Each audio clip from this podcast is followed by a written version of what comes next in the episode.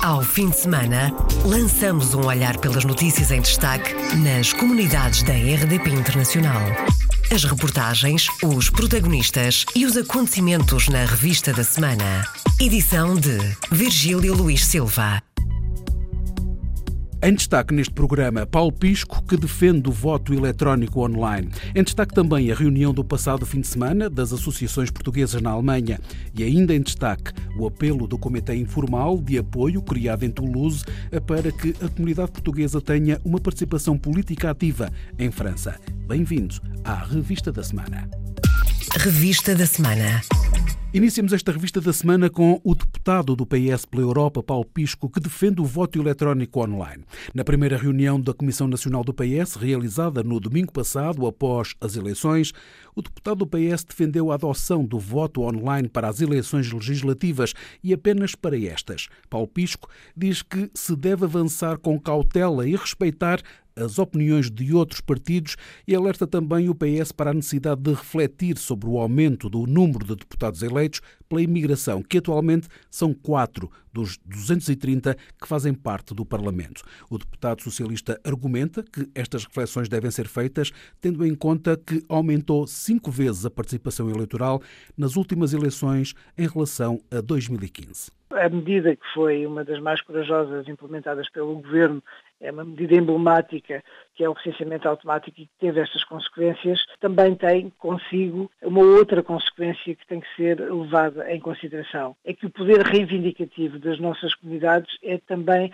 muito maior agora. Como se percebeu claramente que nas comunidades portuguesas há temas que estão uh, constantemente a ser postos sobre a mesa, fazem parte das preocupações das nossas comunidades e esses temas são o voto eletrónico, por um lado, e por outro lado o aumento da representatividade, uma vez que também a participação aumentou consideravelmente. E, portanto, eu acho que o Partido Socialista tem que se envolver nestes temas e não ficar à margem deles e nós temos que discutir, temos que participar, temos que dar o nosso contributo para que se veja o que é que se pode fazer neste contexto, quer relativamente ao aumento da representação parlamentar, quer relativamente à implementação do voto eletrónico online e apenas, e é preciso frisar isto, e apenas para a, a, eleição da Assembleia da República. E porquê apenas para a eleição da Assembleia da República? O Conselho das Comunidades Portuguesas já tomou uma posição, entre outros movimentos representativos dos portugueses no estrangeiro, para que as formas de voto fossem uniformizadas.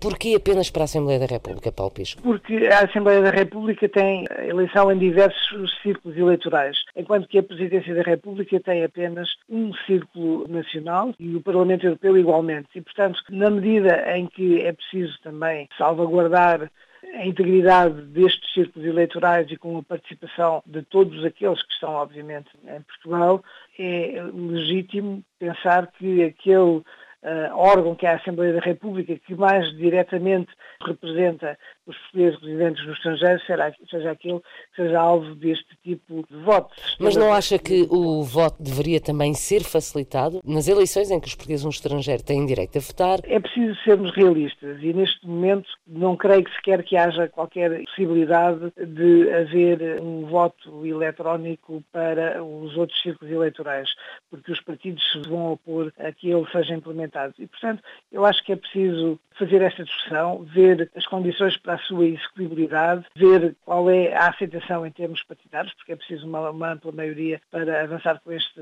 sistema de voto. É também preciso garantir condições de segurança do exercício do direito de voto, porque um dos problemas que existe sempre associado ao voto eletrónico online é a possibilidade de intromissão no sistema e de alteração dos resultados. E, portanto, isto em termos de soberania, sobretudo quando se trata de círculos eleitorais únicos, é uma questão bastante delicada. Mais uma questão apenas. Defende também o aumento da representatividade parlamentar dos portugueses residentes no estrangeiro. São muito mais agora os eleitores. Os deputados eleitos pela imigração atualmente são quatro em 230. Na sua opinião, quantos deveriam ser para que esta representação fosse mais proporcional? Eu acho que não devo avançar com uma opinião relativamente a quantos devem ser os representantes. Eu acho que isto deve ser objeto de uma reflexão conjunta de todos os intervenientes políticos, todos os partidos políticos das nossas comunidades. É preciso é lançar o debate, ver até onde se pode ir e adequar minimamente a representação das nossas comunidades ao número de eleitores e à dimensão global das nossas comunidades. A opinião do reeleito deputado socialista pela Europa Paulo Pisco expressa aqui na RDP Internacional. No fim de semana passado, as associações portuguesas na Alemanha estiveram reunidas, criar uma Federação das Associações Portuguesas na Alemanha é uma das propostas que saiu do encontro que aconteceu na cidade de Hagen.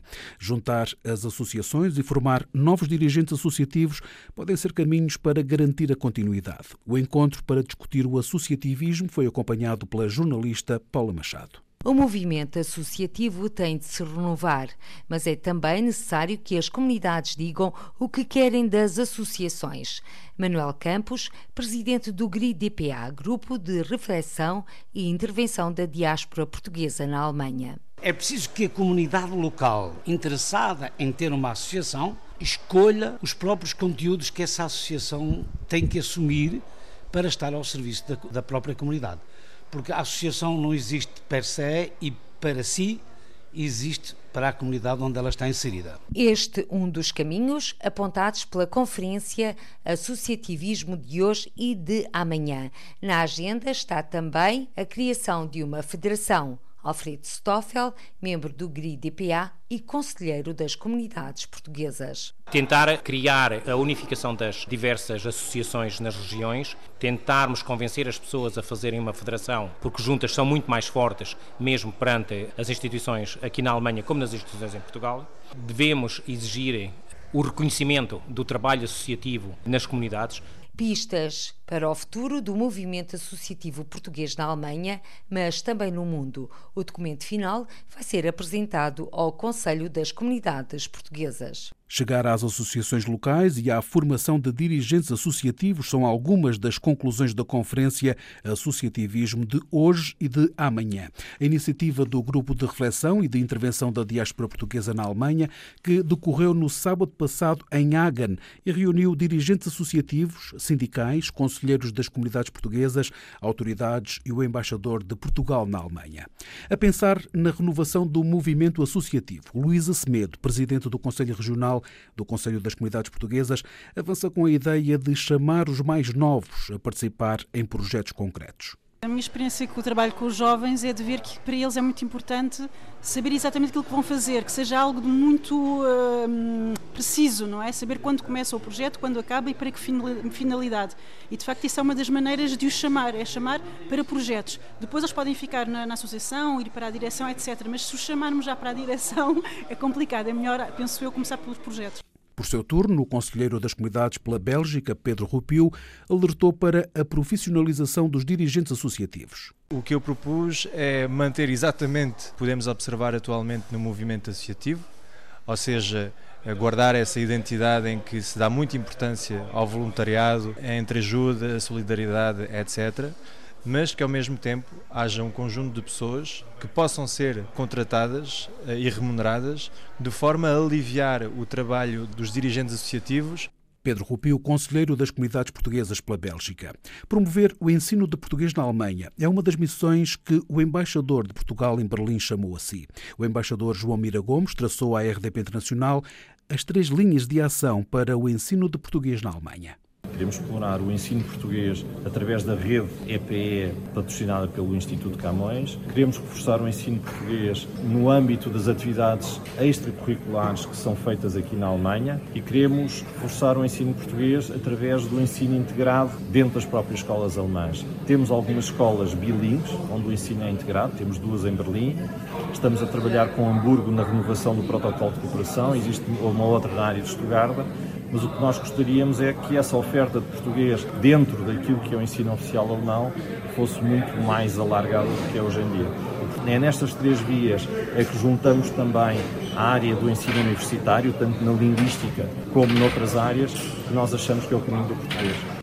Vertentes do ensino de português na Alemanha, onde o número de alunos e de professores aumentou. São mais dois neste ano letivo, ou seja, 37 para um universo de cerca de 3 mil alunos. O embaixador João Mira Gomes destaca como desafio a integração do ensino de português nos currículos das escolas. Gostávamos também que houvesse cada vez mais escolas na Alemanha a integrarem o português dentro do seu currículo de ensino. É um caminho que é longo, muito, um desafio muito grande num país muito centralizado como a Alemanha, onde nós temos de trabalhar com as administrações escolares em cada Estado federado e depois em cada escola onde temos alunos portugueses, mas é um, um caminho que vale muito a pena porque estamos a trabalhar não só para a comunidade portuguesa, mas estamos a trabalhar para toda a comunidade lusofalante que vive na Alemanha o embaixador de Portugal na Alemanha, João Mira Gomes, foi o convidado do programa Câmara dos Representantes, uma entrevista que pode ouvir agora na íntegra em podcast em rtp.pt RDP Internacional. O programa do Governo começou a ser discutido no Parlamento esta semana. Desilusão é como o PS avalia o programa do Governo para as comunidades portuguesas no mundo. A RDP Internacional, o deputado José Cesário, eleito pelo Círculo Fora da Europa, diz que o programa do novo Governo não vai ao encontro das ambições das comunidades desde logo por propor o voto eletrónico, mas presencial. Confesso que estou um pouco desiludido, porque houve vários responsáveis deste governo que, na fase da campanha eleitoral, criaram uma série de expectativas relativamente a aspectos como eh, o aumento do número de deputados, por exemplo, nos círculos da imigração, a melhoria do atendimento nos consulados, até eventualmente o alargamento da rede consular, a simplificação de vários processos que se prendem, eh, nomeadamente com tratamentos de matérias na área da nacionalidade, na área da obtenção de vários documentos eh, fundamentais para os portugueses que estão imigrados e a verdade é que neste programa essas matérias ou não são tratadas ou são tratadas de forma superficial, que aliás originam eh, profundas dúvidas. Portanto, manifesto aqui alguma desilusão e tenho apenas a expectativa que no decurso da ação governativa tudo isto venha a evoluir de forma positiva. Entretanto, o deputado Paulo Pisco já disse que o Partido Socialista vai estudar o voto eletrónico, mas só para a Assembleia da República e também defende agora o aumento do número de deputados. O Sr. Deputado está surpreendido com esta posição? Para mim o que é importante é que o Governo assuma essa prioridade, porque aquilo que eu leio no programa do Governo é exatamente o contrário. É que o atual Governo defenderá o desenvolvimento da experiência de voto eletrónico presencial, e o programa do Governo é muito claro nessa matéria, que não é aquilo que as nossas comunidades desejam, nem aquilo que se ajusta à sua realidade. Eu conheço as posições do deputado Paulo Pisco, são muito respeitáveis, em alguns aspectos até coincidem com as minhas, mas efetivamente não é isso que está no programa do governo, repito. Sr. Deputado José Sário, faz sentido a existência do voto eletrónico só para a Assembleia da República? Não, nós defendemos sempre a uniformização do processo eleitoral.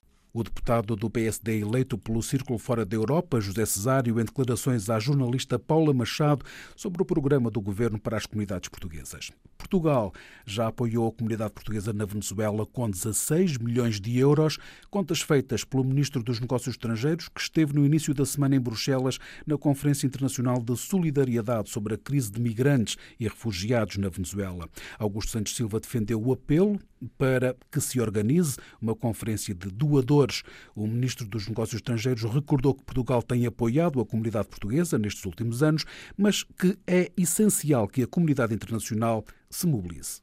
Portugal tem eh, investido os seus meios, em primeiro lugar, no apoio à sua comunidade.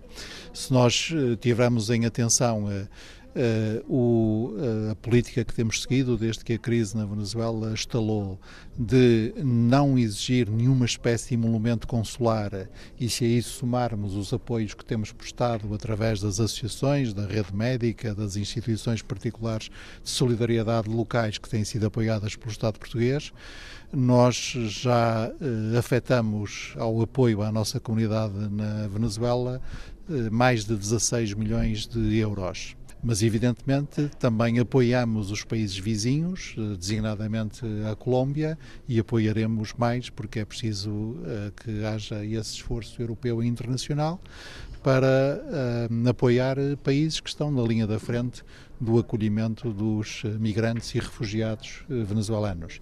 Augusto Santos Silva defendeu ainda um processo político que permita uma solução duradoura na Venezuela. E é também preciso que nós continuemos no plano político a tentar encontrar uma solução que garanta ao mesmo tempo uma transição política pacífica na Venezuela e o levantamento das sanções, que estão neste momento a ter já efeitos eh, evidentes e negativos na economia e nas condições de vida da população venezuelana o ministro dos Negócios Estrangeiros, Augusto Santos Silva. Os portugueses devem inscrever-se nas listas eleitorais em França. O apelo é do Comitê Informal de Apoio, criado em Toulouse para o acompanhamento do recenseamento da comunidade portuguesa para as eleições municipais francesas do ano que vem. O debate decorreu no sábado da semana passada em Toulouse, com o objetivo de sensibilizar a comunidade portuguesa para a participação política em França. António Capella, membro do Comitê Informal de Apoio e conselheiro das comunidades portuguesas.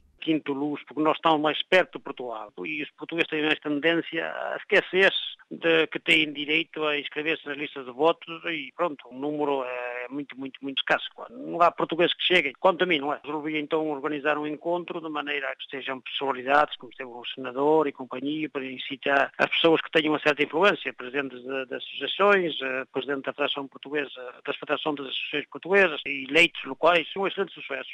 António Capela compara a participação política dos portugueses com outras comunidades e é perentório. Há que preencher um vazio e passar a palavra. Há um vazio muito importante nas pessoas que estão em uma certa influência, cônsules, vice-cônsules, cada vez que têm direito à palavra, por exemplo, que passam em emissões de rádio ou em outros locais, de sempre utilizar a palavra para incentivar os portugueses a escrever, porque temos direito ao voto aqui em França. E eh, em relação a outras imigrações, nós estamos muito, muito, muito atrasados nesse sentido. Tudo indica que haverá um português a integrar as listas para a Marie de Tournefeia. Aqui, por exemplo, na cidade de Tornafeia, somos mais ou menos, eu também moro aqui em Tornafeia, somos mais ou menos 27 mil ou 28 mil moradores. E é pedido ao Presidente da Câmara que é, pronto, que tem essa facilidade de entregar um português. Ora, o problema é que nem todos estão uh, dispostos a participar. Um deles até é o meu filho, por exemplo, Manovo, que é o meu filho Manovo, foi diplomado em ciências políticas foi convidado, mas para agora, quer dizer, ainda não me interessa. Mas, no entanto, ele prometeu-me que ia contatar outros e, no, e encontramos um rapaz que é da origem franco-portuguesa que ele ainda não deu a, a certeza, sempre sei, não é? Mas parece estar interessado a participar da lista. António Capela, do Comitê Informal de Apoio e Conselheiro das Comunidades, eleito por Toulouse, que faz o apelo para que os portugueses se inscrevam nas listas eleitorais francesas. As eleições municipais francesas estão marcadas para 15 de março do ano que vem. A segunda volta está marcada para ser realizada uma semana depois, ou seja, no dia 22 de março. O período de inscrição de candidaturas termina a 27 de fevereiro do ano que vem. Dados novos, foram aprovadas 112 candidaturas aos incentivos financeiros do programa Regressar, 112 em quase 400 candidaturas. Dados do Ministério do Trabalho e Segurança Social até ao dia 18 de outubro, muitos dos portugueses no estrangeiro são 3.200, manifestaram interesse no programa de apoio ao regresso de imigrantes a Portugal, mas houve um lapso, assume o Ministério do Trabalho e da Segurança Social. Uma informação errada transmitida a uma família candidata aos incentivos financeiros do programa Regressar. Um português a viver em Inglaterra há mais de 20 anos recebeu a informação de que só depois da instalação em Portugal é que poderia apresentar a candidatura aos incentivos financeiros do programa Regressar.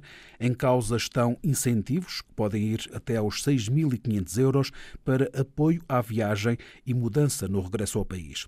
Assumido o lapso, em comunicado enviado à RDP Internacional, o Gabinete de Imprensa do Ministério do Trabalho indica que o Instituto do Emprego e Formação Profissional vai já entrar em contacto com Diogo Castanheira para que possa apresentar a sua candidatura aos apoios. Foi com surpresa que Diogo Castanheira tinha percebido que apoios só mais tarde, ou seja, depois do regresso a Portugal. Claro que a surpresa é exatamente essa, perceber que realmente a candidatura só pode ser feita depois de estar em Portugal já a viver, com morada fiscal em Portugal. Afinal, não é assim. Houve um lapso na informação que foi dada a este português que vai regressar em breve a Portugal. Antes de voltar, pode apresentar a candidatura para os apoios financeiros do programa Regressar. A notícia foi avançada na quinta-feira de manhã na RDP Internacional. Diogo Castanheira está em Inglaterra há mais de 20 anos, vive em Manchester e sempre trabalhou na área do turismo. Regressa a Portugal com contrato de trabalho já assinado e com desconto do IRS tratado, outra medida de incentivo anunciada pelo governo. Só vai pagar metade do IRS durante cinco anos. Já tenho o contrato assinado, foram eles inclusivamente que me deram toda a informação de como eu teria que fazer o contrato com eles para poder também adquirir esse benefício de regressar a Portugal, em que o IRS é apenas metade daquilo que eu iria pagar se tivesse o contrato normal. Diogo Castanheira, natural de Lisboa, há mais de 20 anos, em Inglaterra, regressa a Portugal nas próximas semanas e conta porquê. As pessoas podem pensar, inclusivamente, que a razão principal foi o Brexit ou toda a situação de Brexit e não é o caso. O Brexit é apenas um pormenor que auxilia a dar o último empurrão a tomar uma decisão, no meu caso, não é? No nosso caso como família. Mas a razão principal é porque realmente são 23 anos a viver fora do país onde nasci e a partir do momento em que me tornei pai, as prioridades mudam. Portanto, a razão principal é que realmente dar eh, um futuro português com família e amigos e, e, falando a própria língua e os costumes no seu país, que é o que eu quero poder dar ao meu filho. O filho bebê, com um ano e nacionalidade portuguesa, é a grande razão para Diogo Castanheira voltar a Portugal com a família depois de mais de 20 anos em Inglaterra. Afinal, pode candidatar-se já aos incentivos financeiros do programa Regressar. Encerramos esta revista da semana com Salvador Sobral e com Yolanda Bano Viegas. Salvador Sobral estreou-se na terça-feira passada nos palcos franceses e realizou um sonho casa cheia para o vencedor do Festival da Eurovisão de há dois anos. Salvador apresentou o novo disco Paris-Lisboa e falou com o correspondente da RDP em França, Rosário Salgueiro. Se dúvidas tivessem, os parisienses confirmaram. Salvador Sobral é um intérprete notável. Está na hora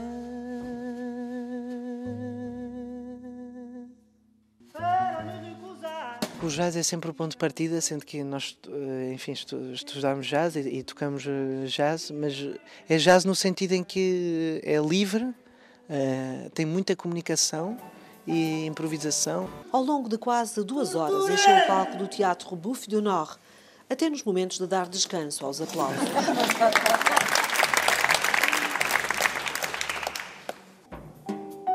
Salvador veio à França apresentar o álbum Paris-Lisboa, uma viagem feita com o coração.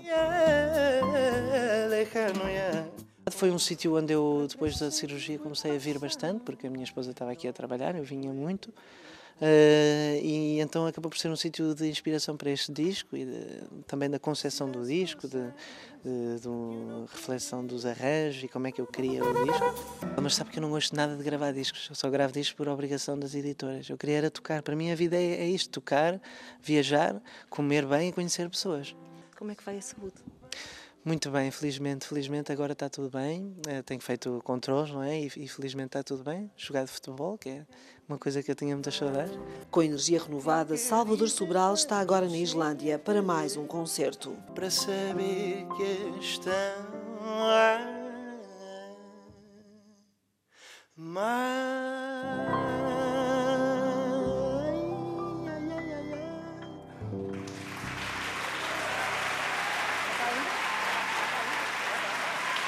Aplausos para Salvador Sobral na sua estreia em Paris, onde teve público especial a mulher do músico, compositor e cantor Jeanne Thiam, que é francesa. Orgulho de Yolanda Bano Viegas, com a publicação do livro sobre a comunidade portuguesa em Wrexham, no país de Gales. O lançamento foi na quarta-feira, na Câmara Municipal da localidade galesa, que deu todo o apoio à iniciativa e, entre outros apoios de outras instituições, como conta a Conselheira das Comunidades, Yolanda Bano Viegas, que é também autora do projeto. Estamos bastante orgulhosos, o projeto correu muito bem desde o início, temos tido bastante apoio, tivemos a oportunidade de contratar a historiadora nacional de Gales, que é a Dr. Marian Gwynne, e também uma intérprete profissional galesa e portuguesa, e estamos bastante, mas bastante orgulhosos que a nossa história vai ficar para a história, não apenas por ser o primeiro livro lançado em Gales nas três línguas, português, inglês e no galês, mas porque toda a nossa história eh, vai ser também distribuída pelas bibliotecas nacionais e pelas escolas locais, o que nos deixa bastante orgulhosos. Daqui por 100, 200 ou 300 anos, alguém há de ler a nossa brochura, que se chama A Nossa História, e vão saber que esteve cá a comunidade portuguesa de Wrexham Yolanda Bano Viegas, mentora do livro sobre a comunidade portuguesa de Wrexham. Está escrito em três línguas, conta a história de várias pessoas como retrato da comunidade portuguesa. Fechamos assim esta revista da semana. Ao fim de semana, lançamos um olhar pelas notícias em destaque nas comunidades da RDP Internacional. As reportagens, os protagonistas e os acontecimentos na revista da semana. Edição de Virgílio Luís Silva.